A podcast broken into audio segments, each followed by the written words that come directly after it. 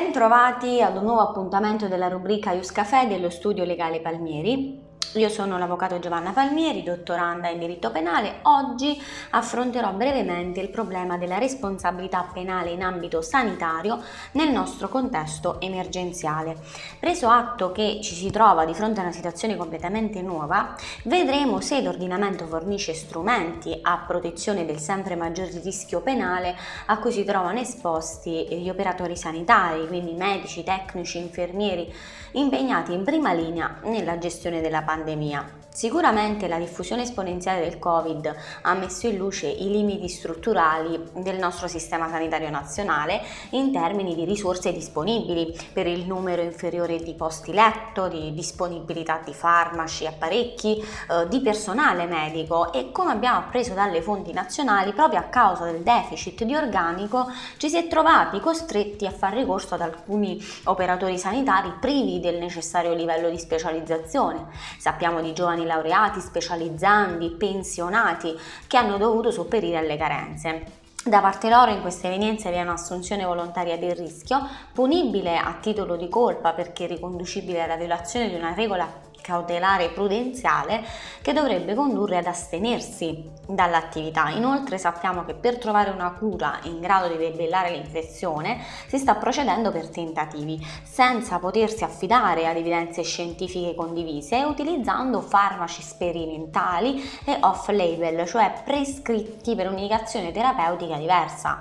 Quindi già solo per tutta la serie di fattori a cui ho fatto brevemente cenno possiamo dire che si sono triplicate le possibilità possibilità di commettere errori clinici. L'uomo fa sempre ricorso al meccanismo dell'imputazione del male ad un soggetto responsabile ed ecco la colpa penale. Dovendo dare una definizione, la responsabilità penale colposa è la realizzazione non voluta di un fatto tipico, quindi inquadrabile in un reato causata da negligenza, imprudenza o imperizia, ovvero dalla violazione di una o più regole cautelari e personalmente rimproverabile al soggetto. Ora, dato il numero elevatissimo di decessi, non è irragionevole attendersi un altrettanto esponenziale aumento del numero di denunce eh, e di richieste di risarcimento nei confronti degli operatori e delle strutture sanitarie stesse per presunte colpe nella gestione dei pazienti travolti dal virus, sebbene lo diciamo c'è stato un ammonimento da parte delle istituzioni dell'avvocatura. Ma se per le responsabilità della struttura sanitaria a livello civilistico troviamo una strada più piuttosto sicura,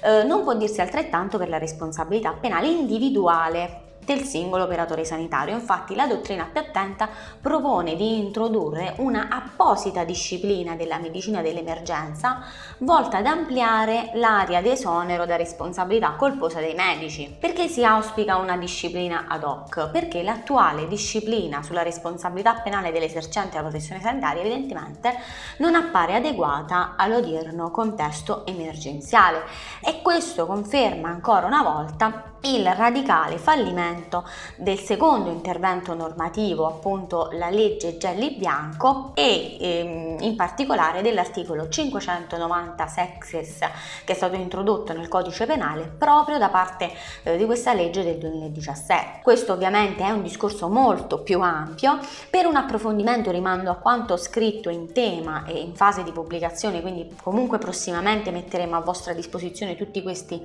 contenuti, ma comunque comunque volendo qui semplicizzare una disciplina tutt'altro che semplice, eh, andando a sfruttare anche i chiarimenti che hanno dovuto dare le sezioni unite del 2018, l'esercente della professione sanitaria può essere chiamato a rispondere della morte o delle lesioni del paziente, generalmente a titolo di colpa lieve. Se però a fronte di una scelta giusta delle linee guida o buone pratiche clinico-assistenziali da applicare al caso di specie il medico sia in corso in in un errore esecutivo, allora il sanitario sarà punibile solo per colpa grave. Capiamo bene che, oltre ovviamente alle difficoltà del giudice nell'accertamento di tutte queste condizioni, l'ambito applicativo di questo esonero da responsabilità è piuttosto ridotto. Ma vediamo perché in particolare la disciplina attuale non si adatta adatta alle specificità dell'emergenza da Covid-19. Innanzitutto perché? Perché la disciplina di favore per il medico abbiamo detto che è prevista solo per i casi di omicidio e lesioni colpose,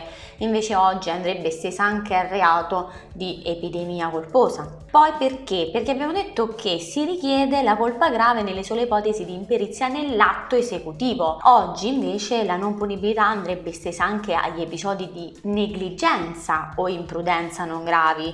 Si pensi a eh, quelli che sono state le problematiche connesse all'emergenza, come il difetto di attenzione derivante dal dover lavorare per molte ore consecutive, eh, con insufficiente personale medico infermieristico specializzato, con insufficienti strutture, presidi e quant'altro. E poi Ultimo ma non ultimo è che per la non punibilità occorre sempre aver rispettato delle linee guida accreditate, consolidate, invece proprio perché si tratta di una malattia nuova mancano evidentemente delle linee guida. Infatti la cura del Covid, come abbiamo detto, avviene interamente off label, quindi si tratta di uno scenario che non si confà alla disciplina introdotta nel 2017 e quindi la proposta di creare una disciplina ad hoc si stava materialmente concretizzando. Mi riferisco alle misure che avrebbero dovuto essere inserite in sede di conversione del decreto Cura Italia e che avrebbero dovuto prevedere una limitazione della responsabilità penale sui casi di colpa grave. Ricordiamo però che c'è stato un pasticcio in un emendamento presentato da varie forze politiche aveva fatto ingresso qualcosa di eccedente rispetto all'obiettivo primario, cioè uno scudo penale anche per le strutture sanitarie e i dirigenti amministrativi, con ricadute in danno degli stessi operatori sanitari. Infatti non si può pensare che delle responsabilità organizzative a monte rispondano poi gli stessi medici che proprio a causa delle colpe delle ASL hanno subito magari lesioni o addirittura purtroppo eventi letali. Quindi dopo la denuncia di questo pasticcio eh, salvapolitici tutto si è concluso come spesso purtroppo succede in un'altra occasione sprecata e a questo punto occorrerà attendere gli esiti del tavolo di lavoro proposto dal governo per approfondire il tema.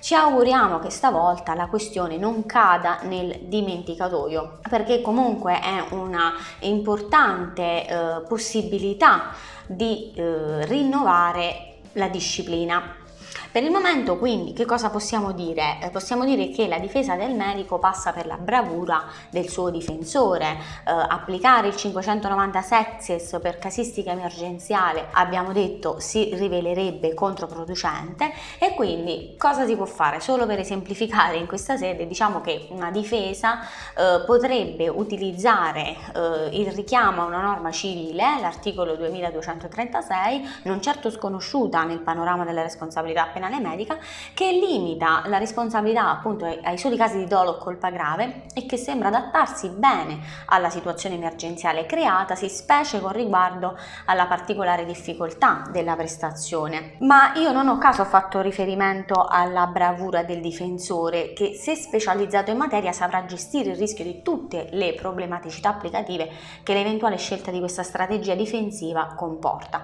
Tuttavia, come sempre, eh, si impone la necessità che certe risposte arrivino dall'alto sul piano legislativo con riforme migliori di quelle recenti perché questo ovviamente avrebbe ben altro impatto sulla potenziale medicina difensiva dell'emergenza. Grazie per l'attenzione, spero che questo podcast sia stato utile agli operatori del diritto e non, vi ricordo che tutti i contenuti sono sul sito www.studiolegalepalmieri.eu dove troverete anche tutti i nostri contatti. Al prossimo podcast!